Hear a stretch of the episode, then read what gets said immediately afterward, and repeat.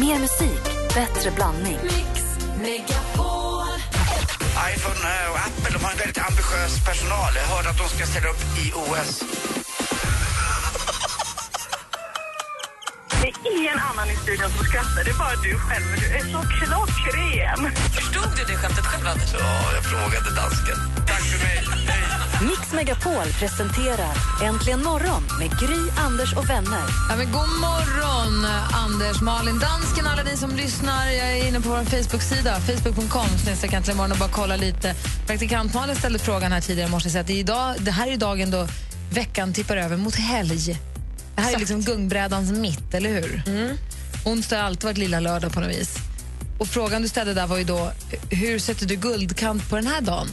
Vilka bra förslag det kommer in. Ja, men jätte, och vet ni vad många av, av våra lyssnare som väljer att sätta guldkant med en sushi-lunch? Det tycker jag låter som en dröm. Min mamma brukar också göra det. När hon tycker att det är lite jobbigt eller lite trist ibland, då undrar hon sig en sushi-lunch. Och så känns det lite härligare om man får äta god lunch. Linda ska jobba och baka Nutella-bullar. Trevligt. Moms.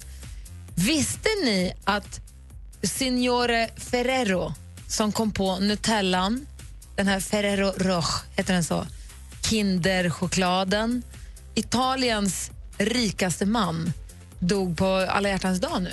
Mm. Så vi, alltså han som liksom, mannen som gav oss Nutellan och Kinderäggen.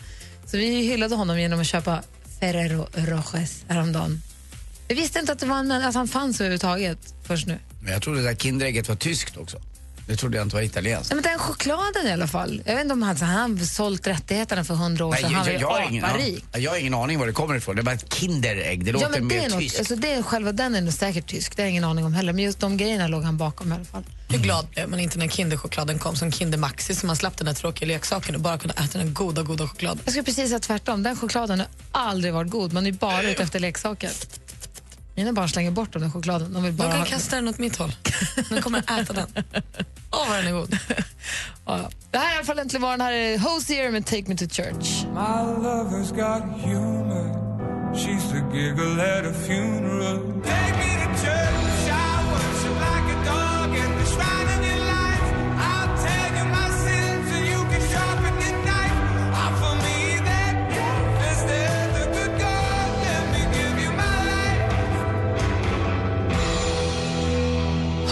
Med Take Me to Church. Eh, hör ni här äntligen morgon på Mix Megapol. Jag, och jag blir lite nyfiken. Praktikant Malin, du är ju singel. Mm. Men du har haft killar och så. Mm. Du har väl kanske också någon gång varit ihop med någon kille som egentligen kanske haft en tjej. Kanske någon gång, jag vet inte. Det kan ha hänt. Kan ha hänt kanske. Nej, mm. sådär, man vet inte. Och, jag är bara ny. Och Anders, du har ju haft tjejer, långa och korta förhållanden tidigare. Och jag vill prata om motorhet. Oj då. Jag läste nämligen om en tjej som kom på sin man med att vara otrogen på ett synnerligen spektakulärt sätt. Hon såg nämligen hans bröllopsbilder på Facebook med en annan kvinna. Det blir ju inte värre. Nej, alltså det blir väl inte värre. Nej, men hon sitter på Facebook och kollar på något vis, så hamnar hon då och ser bilder från ett bröllop då hon ser sin egen... Om de också var gifta vet jag inte, men hennes pojkvän eller sambo eller man som hade gift sig med någon. Nya bilder, det är inte så här hans bröllop från hans tidigare del i livet. Utan... utan väldigt nya bilder. Han hade väl varit på någon firmaresa eller något, hade han väl sagt. Han hade varit på jobbresa och sen så ser hon bröllop. Jag ska inte skratta, det är ju katastrof. Ett sensationellt dubbelliv. Verkligen. Han kanske gjorde det bästa möjliga av en oerhört jobbig situation. Om man nu ska se det på den. den. Jag, jag, jag, jag, ser det positivt. Jag, jag har hört något liknande om en, en kvinna som hittade, någon skulle gå ner i bilen, hittade presenter fast eh, till ett barn som inte var med riktigt i familjen, och då hade den personen som hon levde med en annan familj också. Så, jäkla du, alltså det blir ett jäkla, det, det är ju ett dubbelliv det.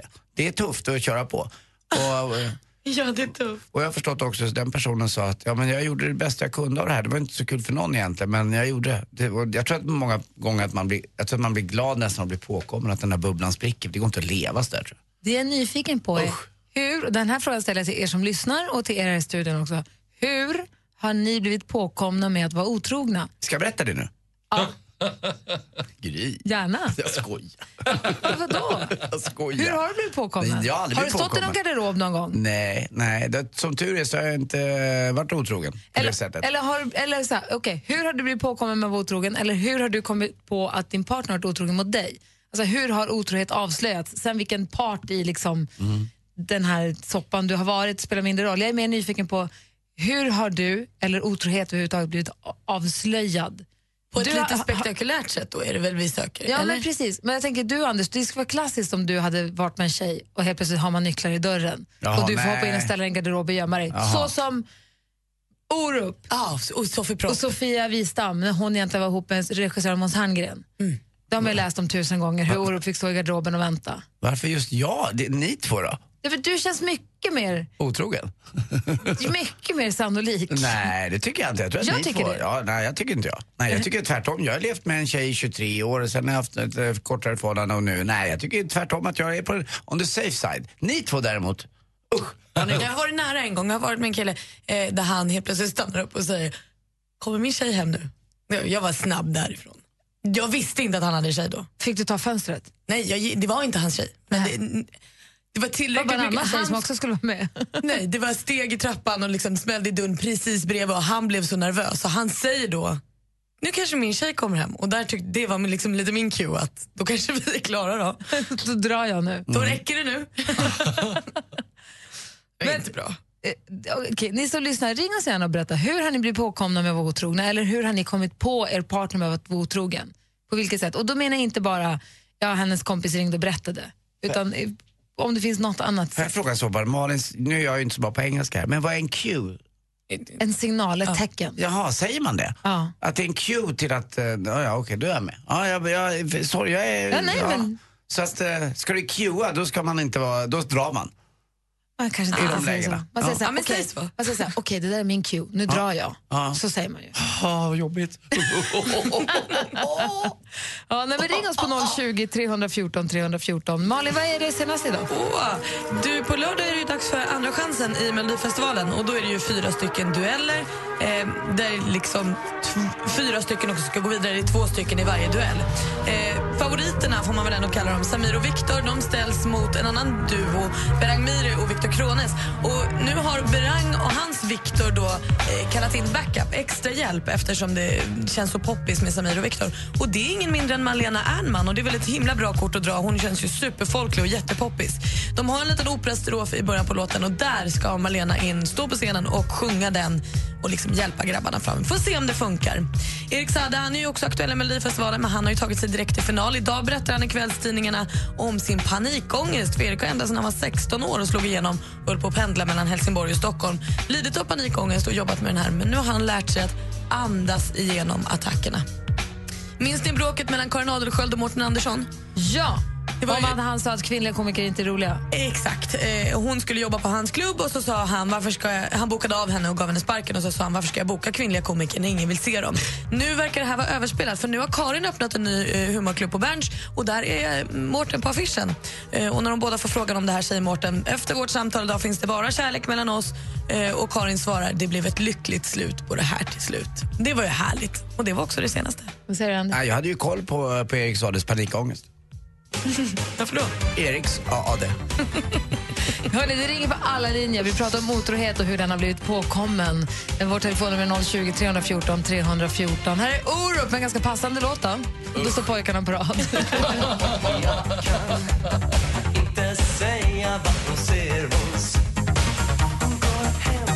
Du lyssnar på Äntligen morgon på Mix Megapol, där är Europe, men då står pojkarna på rad och klockan är kvart över sju. Och här är någon som är lite morgonpigg, det är Thomas Bodström, hej! Hej! Välkommen hit! Tack så hemskt mycket. Du, vi vill höra allt om ditt sportlov om en liten stund. Nu är vi mitt uppe och pratar om otrohet nämligen. Vi pratar om hur man har blivit påkommen med att vara otrogen eller hur man har kommit på sin partner med att vara otrogen.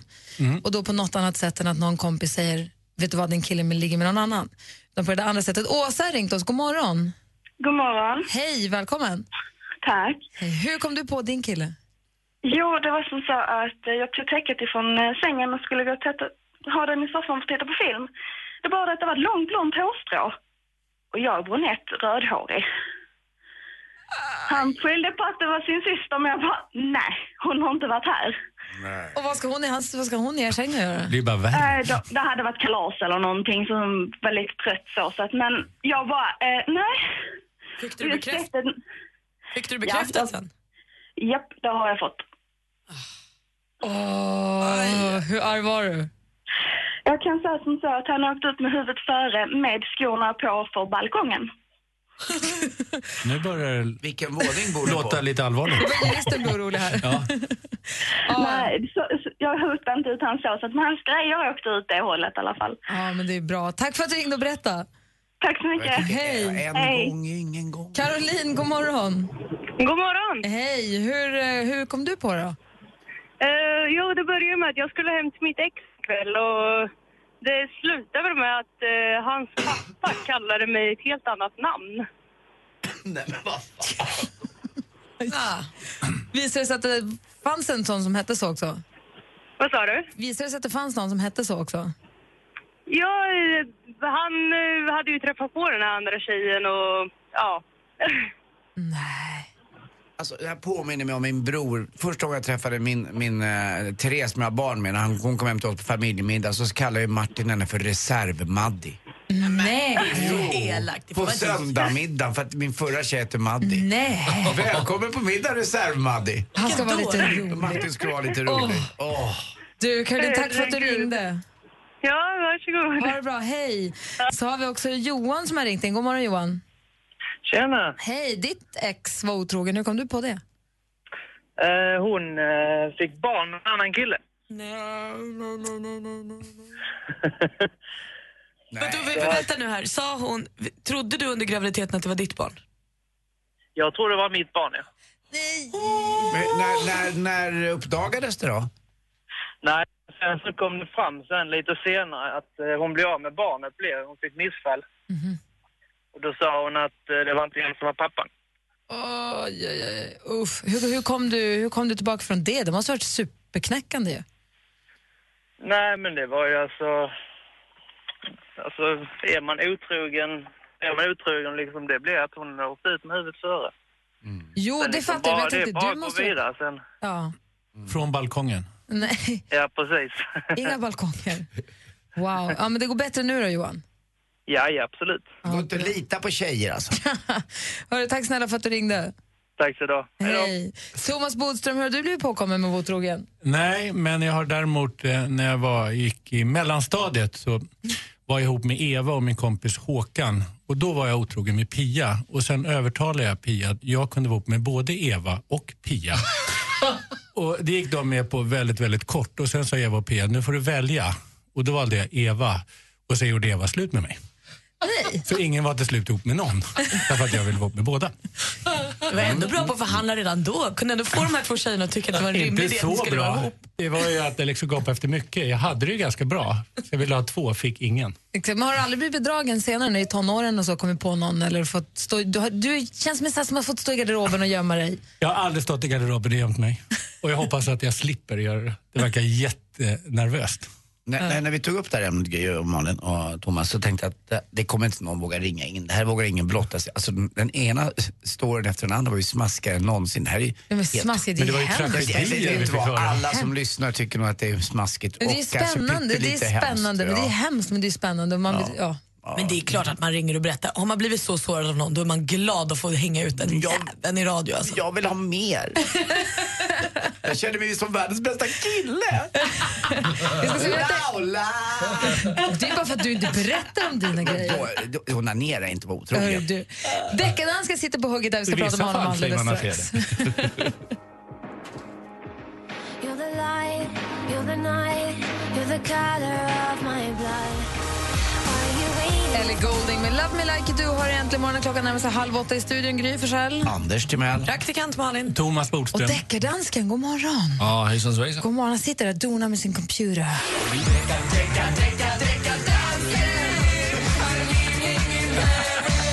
Hej! Hejsan svejsan. Minns ni där vi var i L A? Ja. Och träffade Ne-Yo? Ja. Ne-Yo. Ne-Yo. Mm. Han sjunger ju så lyftligt. Ja. Så, så bra. Men, uh, han Vad säger han? Att han sjunger bra. Han sjunger bra. Men og har de, har de lyssnat rigtigt på hans tekster? Nej. Nå. Prøv at lyssna på den her.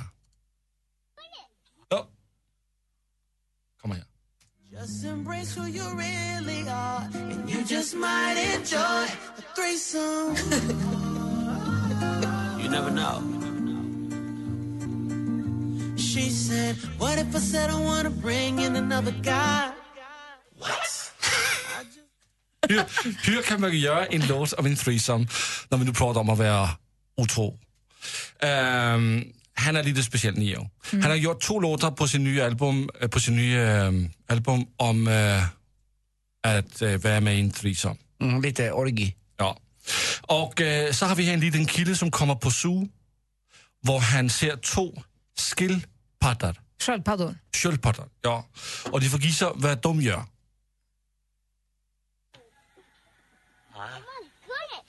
Huh? Oh my goodness! Huh? What's going on, Taylor? Huh? Huh? Oh my goodness!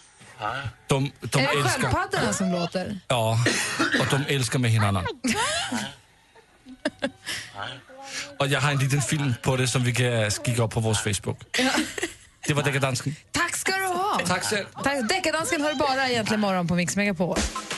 Äntligen morgon presenteras av nextlab punkt se. Dating för skilda och singelföräldrar. I förlovningsringen står det: äntligen är det vi.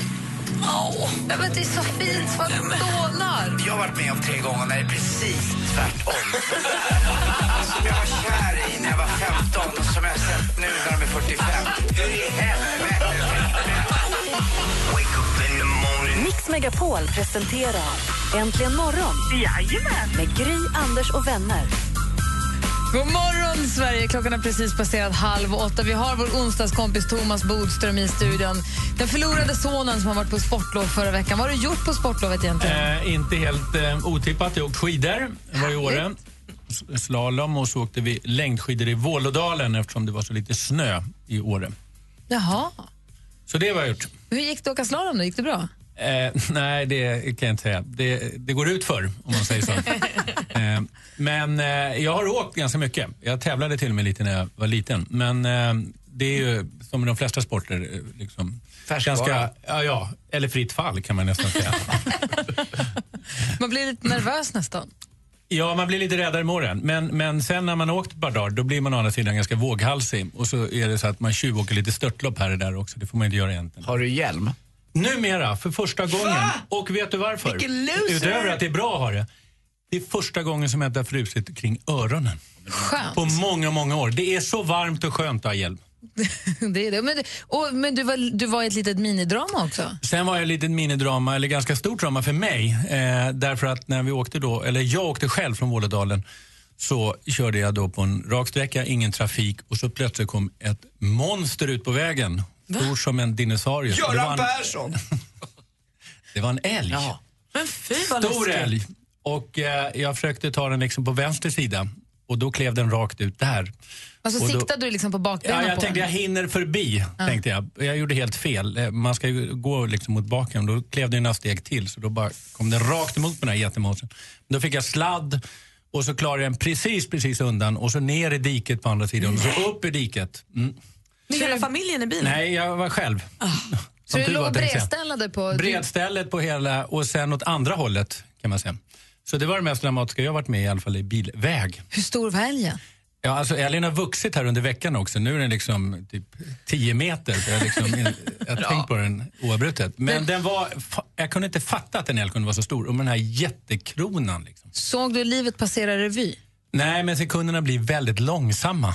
De här sekunderna som det handlar om, två, tre sekunder mot när älgen bara rusar rakt emot den och man tänker, nu går det åt helvete. Var du tvungen att stanna efteråt? Efteråt så var jag tvungen att stanna, och sen så tänker man igenom hur dum man är som man inte tänkt sig för. Och när jag åkte dagen därpå där, när jag åkte liksom lite långsammare, då såg jag att det var jättestora älgskyltar överallt. Mm. Som jag hade missat för jag antagligen hade kört lite för fort. Men hur rädd blev du? Nej, man blir jätte, jätterädd efteråt. Men under de här sekunderna hinner man inte bli rädd, utan då är det liksom som någon slags Eh, alltså man har som fokus. Utan Men. rädslan kommer ju efteråt. Och sitter fortfarande i faktiskt lite Matrix moment. Ja, det blir ju sådär. Det var ju som en filmscen liksom. ah. Att man sladda sådär liksom rakt emot en älg och så ner i diket och så upp. Usch, bodis. Mm. Det borde ju haft en varningsskylt där jämt. Det är sosslam, gående sossar, varning överallt. Jag vet inte om Elin var sosse. Vi han liksom aldrig pratat om det. Det, det. det var inte heller det jag tänkte på. Nej, okay. Men vad sen... röstar den här på? Men jag tror att oh, det är någonting med Miljöpartiet. Ja. Folkpartist skämt man kan dra nu, men jag gör inte det. Nej. Men, men så är det. Livet är konstigt. Det är skönt att det gick det bra. Någonsin, jag har varit orolig för det mesta i livet, men aldrig tänkt att jag, det kan hända något med en älg. Men det visar hur oförutsägbart livet är. Och jag, det är vi jätteglada över att det gick bra. Ja. Jag är också jätteglad för det. Ja. Kolla, här är danskans favorit, Rasmus Seebach. Ja. Grattis. Tack. Du har en äntligen morgon på Mix Megapol. Jag flaggar runt. Jag vet inte vad jag hör till. Hey. Rasmus Seebach med... Vad heter låten, dansken? Näraran. Näraran. Wow, wow. Du har en äntligen morgon och klockan är arton minuter i åtta. Vi har ju Thomas Bodström här ju, som ja. är jurist, författare och före detta politiker. Ja. Är du helt o- politiskt oengagerad nu? Ja, det är jag. Jag slutade för fyra år sedan. Fyra och ett halvt. Och efter det har jag hållit första majtal, för det är liksom lite speciellt. Det är väldigt kul. Men annars har jag inte varit aktiv på något sätt. Jag tycker antingen man är med eller så man inte med. Och jag är inte med. Mm, jag, jag undrar, får man betalt fortfarande? Jag tror aldrig att man fått betalt för första majtal, men det var faktiskt... Nej, jag att... tänkte mer på det att när man läser ibland om politiker att de får resten av livet så får de en, ja, en, en summa pengar. Ja, det är så att jag är egentligen pensionär faktiskt. Jag skulle kunna vara det för att jag var... Det är lite konstigt de där reglerna. Mm. Och det var mycket svårare att bli av med pensionen än jag trodde. Därför att när jag slutade så hade jag då rätt till viss tilläggspension. Alltså jag vill inte ha pension därför att jag jobbar och jag hade startat advokatbyrån. Och eh, då så pratade jag med det här Statens pensionsverk. Och sa, jag vill inte ha någon pension. Eh, då sa de, nej men det kommer ändå betalas ut. Ja, men jag vill inte ha det. Jo, men det kommer ändå betalas ut. Och då sa, sa de, du kan deponera det på Länsstyrelsen, tror de. Så. Ja, men det gör jag det. Fast du får betala skatt på det. Och då sa jag, nej men det är inte möjligt att jag ska betala skatt på något jag inte vill ha. Jo, så är det. Och då fick jag begära in ett förskott från Norstedt i böcker och ta ut i lön för att slippa pension. Så det är inte riktigt så enkelt som Gud, man tror. Så snurrigt. Och varje år så får jag ett brev där jag fråga, får fråga. Nu har jag sån inkomst så att jag inte då så länge har det berättigad till pension. Men om jag inte skulle ha det men så är jag pensionär. Men varför skulle du ha pension? Det, där, ja, det, det är, är ju konstigt. Därför att jag har varit politiker ett visst antal år. Mm. Och så till regeringen. Men varje år så får jag det här. Och, ett, och så ska man då uppge sin inkomst och... Um, Det, det är min sekreterares fyller i det där och någon gång så frågar hon och då säger jag skriv obegränsat och så skrev hon obegränsat och då stod det i Dagens Industri. Bodström var numera obegränsade inkomster. Det var inte så smart. Men förra året så, så gjorde de fel faktiskt för att då fick jag plötsligt så här femhundra kronor eller någonting ändå fast jag hade skrivit att jag inte skulle ha det. Och då skrev jag tillbaka och sa men jag ska ju inte ha någon. Då skrev de ett förlåtande brev. Förlåt, vi har betalat ut ändå. Vi ber om ursäkt men eftersom det var så låg belopp så får du behålla det. Men varför tackar du nej till pengar? Nej men alltså nu är jag inte berättigad men det var ju det här liksom när jag hade startat advokatbyrån och eh, började skriva böcker därför att jag kände att det här är ju liksom inte rätt att jag ska vara pensionär. Dessutom hade jag då börjat jobba så det var ju liksom jag att ta pengar jag, jag från staten? Skulle, ja dessutom, det kan ju inte vara skattepengarna ska jag betala mig som pensionär. Jag tycker att jag dessutom känns det psykologiskt konstigt att jag skulle vara pensionär. Jag vill nog... Eh, vänta med det. Men kan du inte bara se det som att du är pensionerad från det jobbet och nu jobbar du med annat? Jo, man kan, man kan göra så till exempel att man inte tar ut någon lön, vilket en del gör, vilket jag tycker är väldigt fult. Och så liksom samlar de pengar på Malin, företaget här kom, här kom och får nytt. Pension. Och jag, nu har man stramat upp reglerna, vilket är bra, men jag tycker man kan vara ännu hårdare mot det. Men som sagt, det är inte riktigt så enkelt som man tror när man läser tidningarna. Här kommer ett helt nytt uttryck för dig. Det är moraliskt oriktigt att ta emot skattepengar samtidigt som man... jobba som advokat och tjäna storkovan som deckarförfattare. Det, det, det förstår jag också, men om någon säger så här, ta lite pengar och borde säga nej tack och sen ska han gå igenom femton processer för att säga nej tack till pengarna där någonstans. Ja, men på process åtta hade jag tagit pengarna. Att, jag tycker det är ganska okej. Om man har suttit i regering då får man ett års liksom då ett, ett års lön kan man säga och så räknas det av då. Och det fick jag också för då satt jag i riksdagen och det var under den här perioden då som jag egentligen skulle sen ha rätt till pension. Det var då det här problemet uppstod. Du är rik ju. Nej, ja, det är absolut jämfört med, med andra. Det är ju en definitionsfråga. Men eh, nu är jag i alla fall inte berättigad till pension. Och det känns skönt för jag känner mig att jag vill inte pensionera mig på lång, lång, lång tid. Du säger att en rik sosse är bättre än en fattig sosse. Men Anders. Ja, jag tycker jag. Men du, du har, vi har det här. Du jobbar som jurist. Du jobbar med jätteviktiga och spännande saker. Och jag har en fråga till dig som skulle jag ställa alldeles strax som rör eh, terrorismen. Är det, ja, eller det om de här terrordåden som man läser om mm. i tidningarna. Jag är lite orolig för om det kommer komma hit. Ska man oroa sig? Hur rädd ska man vara?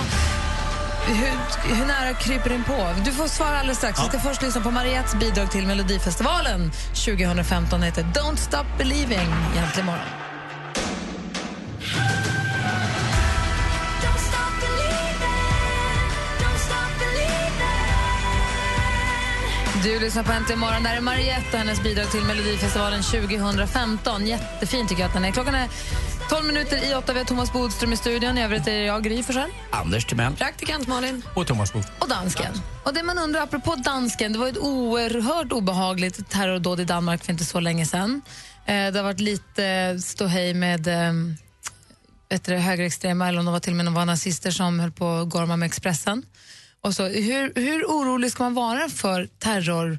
Dåd, får man säga så? Eller vansinnesattacker ja, i Sverige? Hur ska, ska vi vara nervösa nu? Vi har ju haft det, eller vi har egentligen haft fler, men vi har haft ett modern tid då i tjugohundratio. Och jag tror att vi får räkna med att det också kommer att vara liknande det som var i Danmark och i Paris. Det är lite annorlunda nu för tiden jämfört med de mer organiserade terroristattackerna som nio elva, Madrid tjugohundrafyra, London tjugohundrafem. De är lättare att stoppa för, för polis. Men enskilda personer, det är nästan omöjligt. Så att det är ingen fara mot svenska samhället på något sätt. Det hotar inte, de, är inte, de kan inte skada på så sätt. Däremot enskilda personer kan naturligtvis råka illa ut. Varför kan grupper inte hota? Därför att de, det är mycket lättare för polisen att infiltrera och få reda på Gör det på olika det? sätt. Ja, absolut. Det stoppas terroristattacker. Det har gjort i Sverige och det har, har gjort i Danmark. Och det har stoppats ett, ja, det har gjorts, jag kan inte säga exakt år, men, men det, det har gjorts flera gånger. Där, där Säpo har stoppat. Och bland annat det som, som också var i Danmark, bland annat där det var svenskar som, som skulle attackera Jyllandsposten, tror jag det var. Men man måste sätta det här i sitt sammanhang ändå. Och det är ju så att eh, vi har ju redan ett antal vansinnesdåd i Sverige ändå. Psykiskt sjuka människor som kan hugga ner en människa. Och hela poängen med terrorism är att skapa skräck. Och eh, om vi tänker på att det dör nästan en person i trafiken om dagen, så är det ändå ingenting som hindrar oss från att sätta oss i trafiken fast man kan åka ut för någon galning. Men om det skulle börja dö en om dagen i terrorism, då skulle vi få fullständig panik redan efter tre, fyra dagar. Utan hela poängen med terrorism är att skapa skräck. Och det är konstigt att det är en slags marknadsföring. Och det funkar man, ganska bra tycker jag. Det funkar väldigt, väldigt bra. Därför att som sagt, det behövs inte mycket förrän att vi liksom börjar tänka i de här banorna. Fast vi egentligen inte tänker på hur extremt liten risk det är att någon ändå ska, alltså var och en ska råka illa ut. Men känns det som att det har blivit ett tuffare och hårdare klimat? Jag tänker på det är så polisbevakning utanför synagoger och det är så, det känns som att vi rustar upp efter det här som hände på Expressen när de blev lite hotade och stod det polisbevakning utanför deras kontor och så. Det känns som att Sverige är mer på tå och tar liksom minsta lilla grej på allvar. Ja, fast som man, jag kan säga så här, det har man gjort sen i alla fall då september då, eller elfte september i, i nio elva i U S A, då har det blivit helt annorlunda. Och eh, då, sen dess har man arbetat. Sen är det omöjligt att stoppa alla människor med tokiga idéer, så här som det är ensamstörningar. Då skulle vi ha ett extremt övervakningssamhälle liksom, med i stort sett filmkameror inne i var ens hem. Det går nästan inte va. Eh, däremot så gäller det att fånga upp de här unga fullkomligt förvirrade personerna som finns liksom både på vänsterkanten och högerkanten och så vidare. Eh, så att de liksom stoppas i tid och att man slår larm från skolor och sånt. Vad säger Anders? Ja, men det är väl också så att vi får inte veta gemene man som eh, går omkring hur, hur många som Säpo stoppar tillsammans med andra underrättelseorganisationer runt om i Europa. Men vad jag har förstått så är det mer livligt än någonsin att, det, att, att ja, de, är, se... de är rätt på tå och är jäkligt duktiga. I Belgien så stoppade de med ett, ett terroristdrama. Och jag vet inte hur många de har stoppat här i Sverige, men några stycken är det säkert. Men det är ju så, när sådana här saker har hänt så får det ju liksom massa unga personer då tokiga idéer och tänker, tänk jag kan också vara på liksom löpsedlarna, jag som har liksom ett ganska misslyckat liv, jag kan liksom bli någon. Så det är en ökad risk efter det har skett sådana saker om i Danmark. Men man ska, ska man inte med. låta sig påverkas av det man läser i tidningarna, den här skrämselpropagandan. Alltså man måste tänka man på blir... att terrorism, det har ju funnits i alla tider egentligen. Det bygger på att skapa skräck, inte egentligen att liksom orsaka så mycket skada för samhället, för så många människor. För det, det kan man göra på mycket, mycket andra sätt. Eller det, det dör människor på helt många, många andra sätt än genom terrorism. Jag tycker det är trevligt att du är här på onsdagarna. Tror du att jag kommer kunna även göra sport, om sån här sporten? Ja, men jag tycker det är intressant. Är sporten hotad tio över nio? Nej, sporten är nog inte hotad tio över nio, men sporten i sig kan ju naturligtvis. Ja, förstås. Det blir sport tio över nio, men, vi blir, men det blir nyheter här alldeles strax, för klockan är snart åtta. Jag var otrogen på min svensexa. Svensexa är ju inte att fira sista dagen frihet, utan det är ju liksom shit, jag ska göra det här nästa stora segerlivet. Han såg det som sin sista utväg, den sista... Nu behöver han inte det där längre. Nej, han har släppt de banden. Jag tycker det är vackert, det är vackert i en kärlekshandling. Är det okej okay att vara kär i sin gifta sken? Jag tror någonstans bara att hon... Jag lägger ner. Så hon ska dundra rakt på som en blå. Ja, Jakob. Jag heter Anders S. Nilsson som tillsammans med tre vänner löser fina dilemman. Dilemma med Anders S. Nilsson. Nu på lördag klockan åtta. Läs mer på radioplay.se snedstreck Mix Megapol. Ett poddtips från Podplay. I Fallen jag aldrig glömmer djupdyker Hasse Aro i arbetet bakom några av Sveriges mest uppseendeväckande brottsutredningar. Går vi in med hemlig telefonavlyssning och, och då upplever vi att vi får en total förändring av hans beteende. Vad är det som händer nu? Vem är det som läcker? Och så säger han att jag är kriminell, jag har varit kriminell i hela mitt liv. Men att mörda ett barn, där går min gräns. Nya säsongen av Fallen jag aldrig glömmer på Podplay.